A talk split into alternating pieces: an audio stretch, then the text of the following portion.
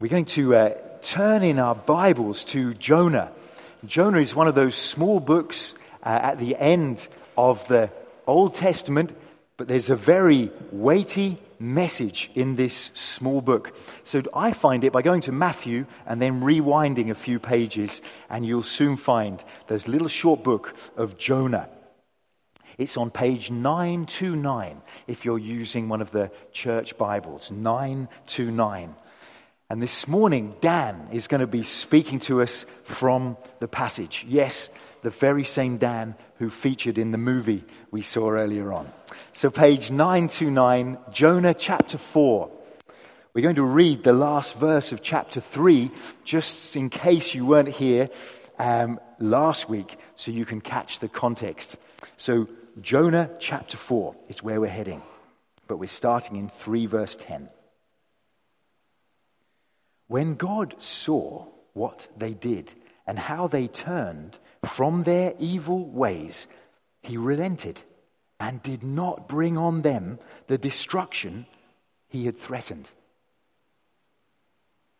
But to Jonah, this seemed very wrong, and he became angry. He prayed to the Lord, Isn't this what I said, Lord, when I was still at home? That is what I tried to forestall by fleeing to Tarshish. I knew that you are a gracious and compassionate God, slow to anger and abounding in love, a God who relents from sending calamity. Now, Lord, take away my life, for it is better for me to die than to live. But the Lord replied, Is it right for you to be angry? Jonah had gone out and sat down at a place east of the city. There he made himself a shelter, sat in its shade, and waited to see what would happen to the city. Then the Lord God provided a leafy plant and made it grow up over Jonah to give shade for his head to ease his discomfort. And Jonah was very happy about the plant. But at dawn the next day, God provided a worm which chewed the plant so that it withered. When the sun rose, God provided a, sh- a, scorching east wind, and the sun blazed on Jonah's head so that he grew faint. He wanted to die and said, It would be better for me to die than to live. But God said to Jonah, Is it right for you to be angry about the plant? It is, he said, and I am so angry, I wish I were dead. But the Lord said, You've been concerned about this plant, though you did not tend it or make it grow. It sprang up overnight and died overnight. And should I not have concern for the great city of Nineveh? In which there are more than 120,000 people who cannot tell their right hand from their left, and so many animals. Brilliant. If you have that open in front of you as we go through it together, that would be fantastic. Well, if Jonah was a film, I think it would have everything you would want. It has surprise, it has adventures, it has action, it has a mad chase across the sea. It has near death experiences. It has plot twists. And not to mention a huge man swallowing fish. I mean, it'd be a pretty cool film, right, to watch. And yet, it's also unlike most films. In that the main character, apart from God, the main character, Jonah, isn't the hero that you would be rooting for. You see, we see instead of wanting to save the day like a hero in the film, well, Jonah wants to ruin the day. And most of all, Jonah ends up not being the hero that does the rescuing, but he ends up needing a rescue more than anybody in the story. And if you haven't been with us over for the last couple of weeks, the story we've seen so far in Jonah begins with God commanding Jonah to go and preach to the city of Nineveh, a city that was in enemy territory. And Jonah, instead of going to the place where God wanted him to go, he decides to run away. And he gets on a boat and he heads to a place called Tarshish, a place in the complete opposite direction from where Nineveh was. And as Jonah's trying to run away and he's on this boat going to Tarshish, well, God sends a storm so big that Jonah realizes what he's done. He realizes that he can't escape. As the storm is going, and all these sailors who are on this boat with him start crying out, they are terrified. Well, Jonah realizes that God has sent this storm. And so he tells the sailors, Well, pick me up and throw me over the side. And so that's what they do. They pick up Jonah, they chuck him over the side, and he goes into the sea. And do you know, that should really be the end of the story, shouldn't it? Jonah's been commanded to go somewhere, he's gone somewhere else, and now he's paid the consequence. He's ended up in the sea. But you know, it's not the end of the story. Because what does God do? He provides a huge fish to swallow Jonah. And as Jonah is in this fish for, for three days, he cries out to the Lord. And he cries out, and well, after three days, he's vomited uh, back out onto dry land. And when that happens, God commands him again. He says, Jonah, go to Nineveh and preach the message I give to you. And Jonah goes to Nineveh, he goes to this city that he doesn't want to go to, and he starts preaching. And he says, he says this message of in 40 days, Nineveh will face the judgment of God. That's his message that he goes around proclaiming. And what we see as a result of him saying is that everyone, everyone in this city, from the king to, to the least, they all cry out to God for mercy. They turn their lives around. They turn from their violence. They turn from their evil and they cry out to God for mercy. And that last verse that was read out just before that we got to, chapter 3, verse 10, which says, When God saw what they did, how they turned from their evil ways, he relented and did not bring on them the destruction he had threatened. And you know, you read a verse like that again, and, and it should again be the end of the story. That's, that's a verse you end a story with, right? It all works out in the end. Jonah finally gets to Nineveh. Nineveh Nineveh gets saved. God gets to show his compassion. The end.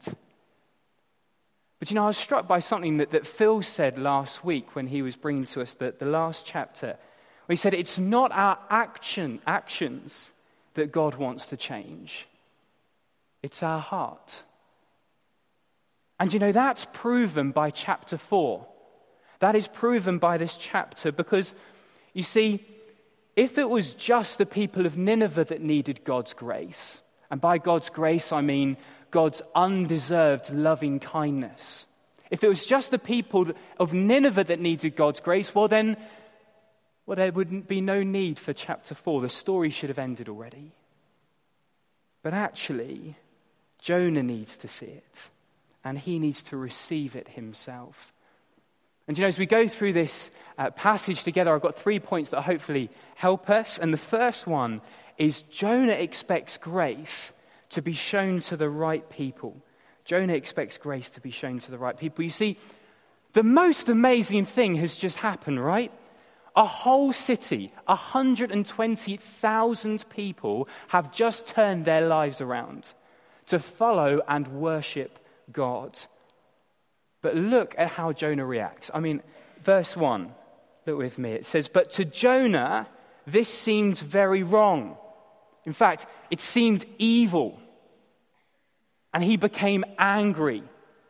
He prayed to the Lord, Isn't this what I said, Lord, when I was still at home?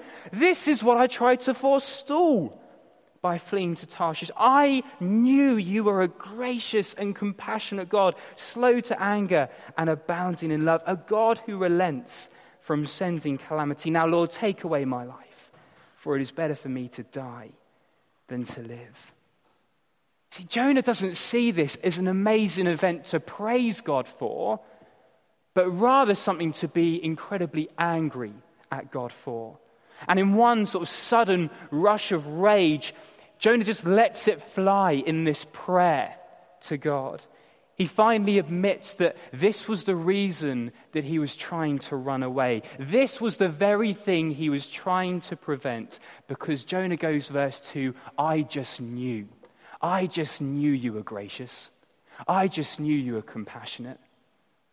I knew you were abounding in love, a God who relents from sending to calamity. I just knew you were going to be gracious to them, God. I knew you were going to forgive them. That's everything I didn't want you to do because you see, in Jonah's eyes, these Ninevites are the worst possible people you could imagine. They were Assyrians, meaning that they were Israel's biggest enemies. And you know, they were famed in the ancient world for being the most violent, the most gruesome, the most merciless empires to have ever existed. And Jonah has just witnessed those people, those undeserving, unworthy enemies of God, receive not God's anger, but God's grace. You see, what Jonah has figured out is that God's grace, his, his love, his compassion, his mercy, it's not given out by merit. It's not given out to those who supposedly deserve everything that God gives. In fact, what Jonah sees is that God shows compassion because that is who he is. That is right at the heart of his identity a God gracious, a God compassionate, a God slow to anger and abounding in love, and there is nothing you can do to merit it.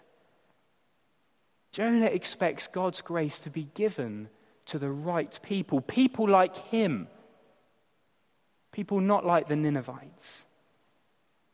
But you see, again, the irony in this story is that Jonah is just as undeserving of God's love and compassion as these Ninevites.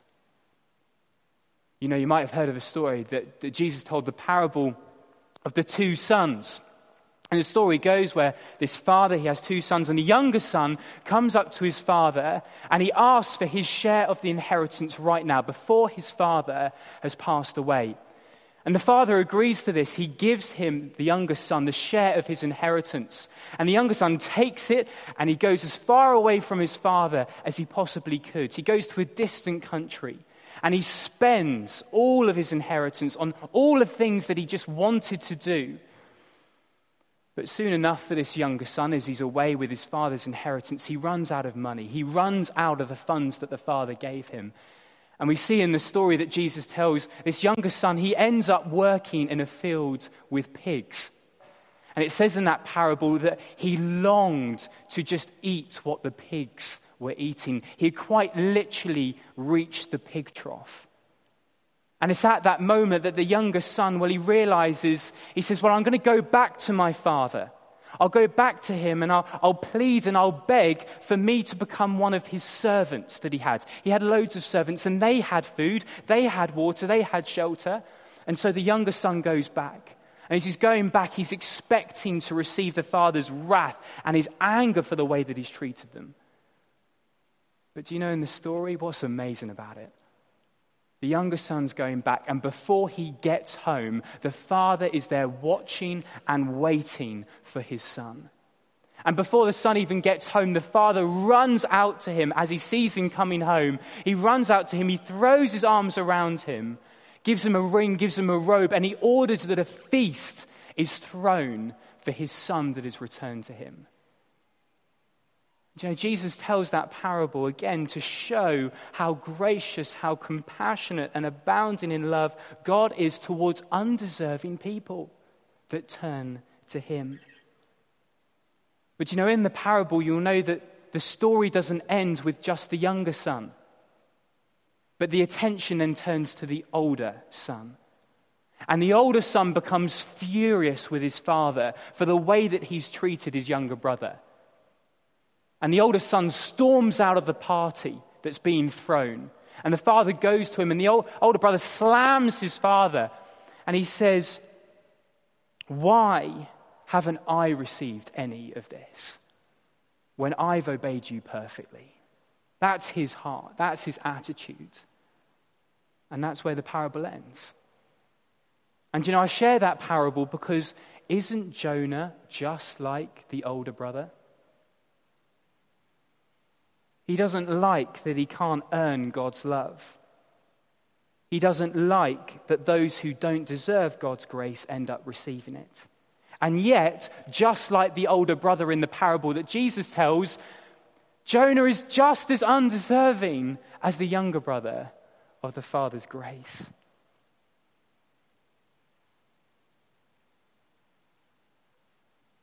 Do you know, this is a truth about God that flies in the face of religion, doesn't it? Because religion says if I do this and if I am like this, then God has to love me. God has to forgive me. God has to give me eternal life because I expect God to show his love to the right people. But that's not how God does things. And so, if I'm here and I'm, I'm relying on my church attendance, if I'm relying on my church service, even the things that I do here, if I'm relying on my upbringing in a Christian home, relying on me thinking I'm a good person, and that's going to make me all right with God, well, I need to know that it doesn't. Jonah was like that. He was so self righteous, and yet he's so far from God.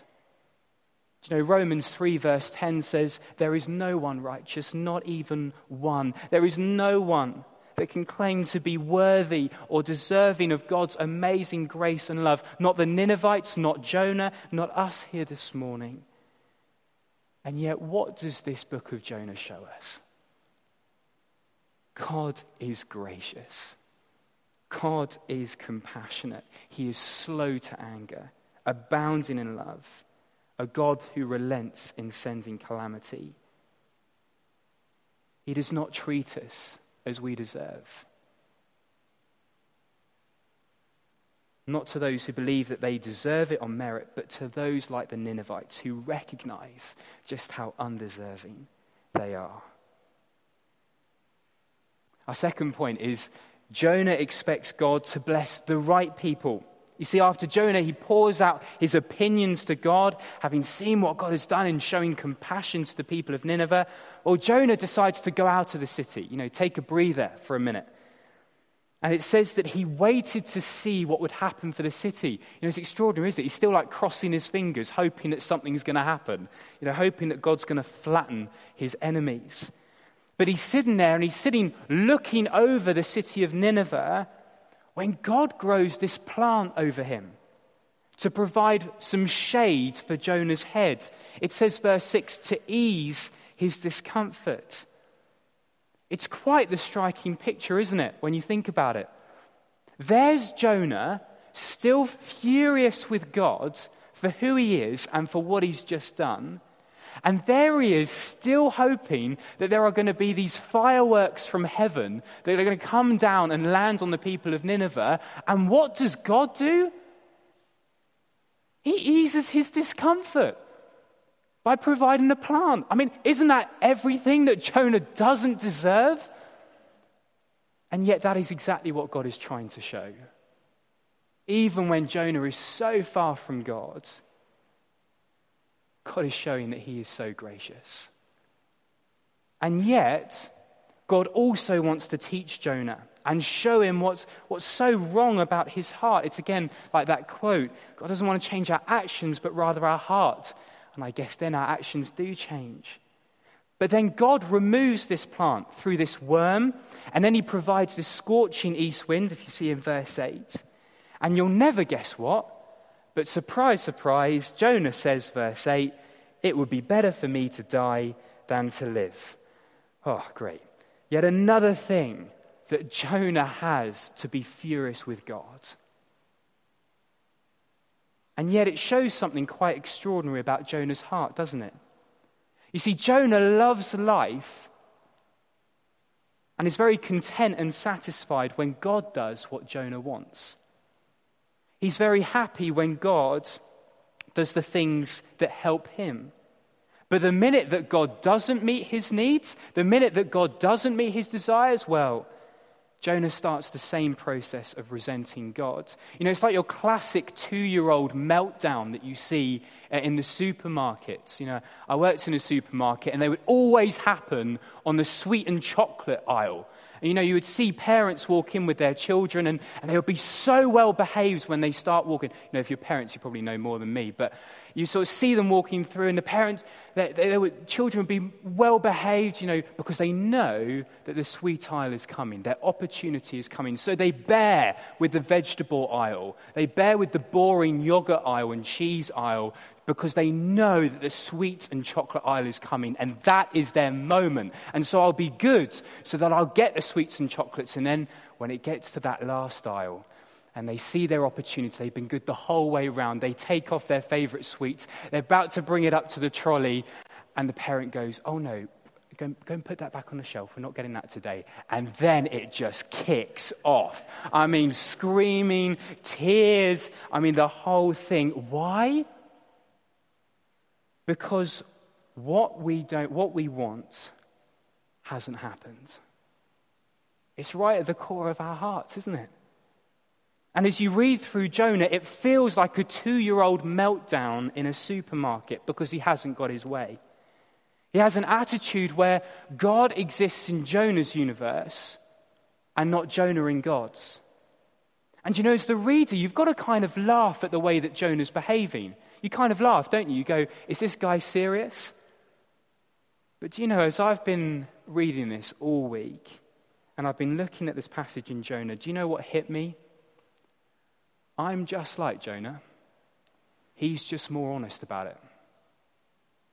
You know, there are times where things don't go according to my plan, and I can get easily frustrated with God. Why are you doing this, God? Why am I going there and not here? Why have you said no to this opportunity and yes to that one?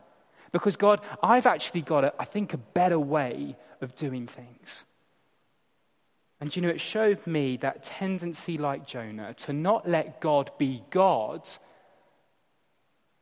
but rather that tendency for God to just be a genie in a lamp that's there for me in my world.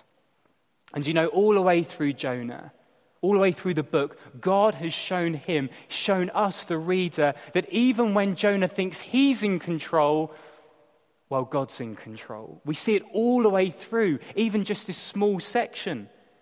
God's the one who provides the plant. God's the one who provides the worm.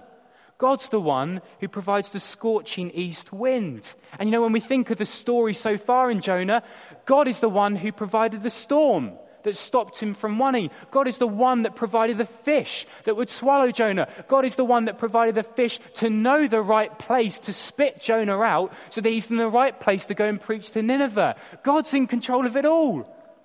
And the subtle message throughout this book to Jonah is God saying, You are in my universe, not me in yours. And yet, God graciously teaches Jonah this lesson. He so lovingly teaches this lesson. And I've been so challenged because, do you know, it means that when God's plan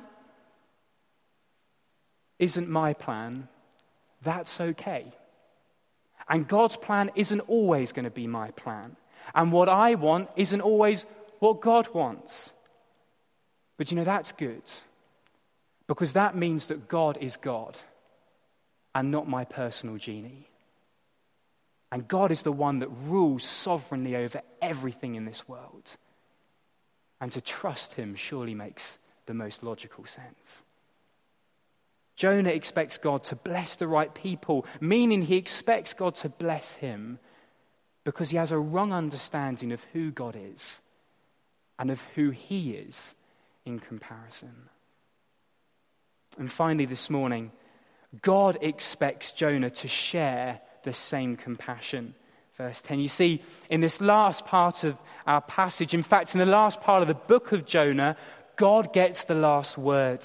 And he explains to Jonah, using the plant, of a picture of why he should have had compassion on the people of Nineveh.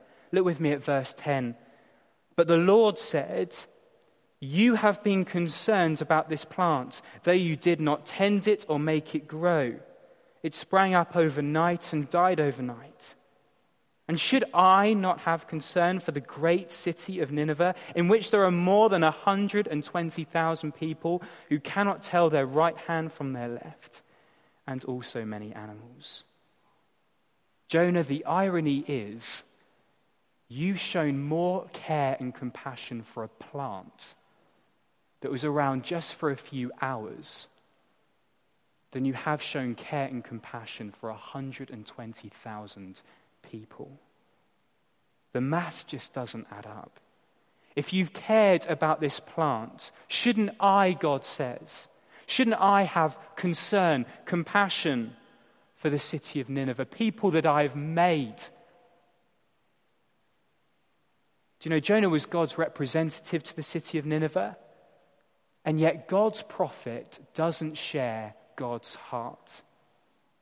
Those Ninevites would have been completely wiped out. God says, Shouldn't I have compassion on them? Shouldn't you, Jonah?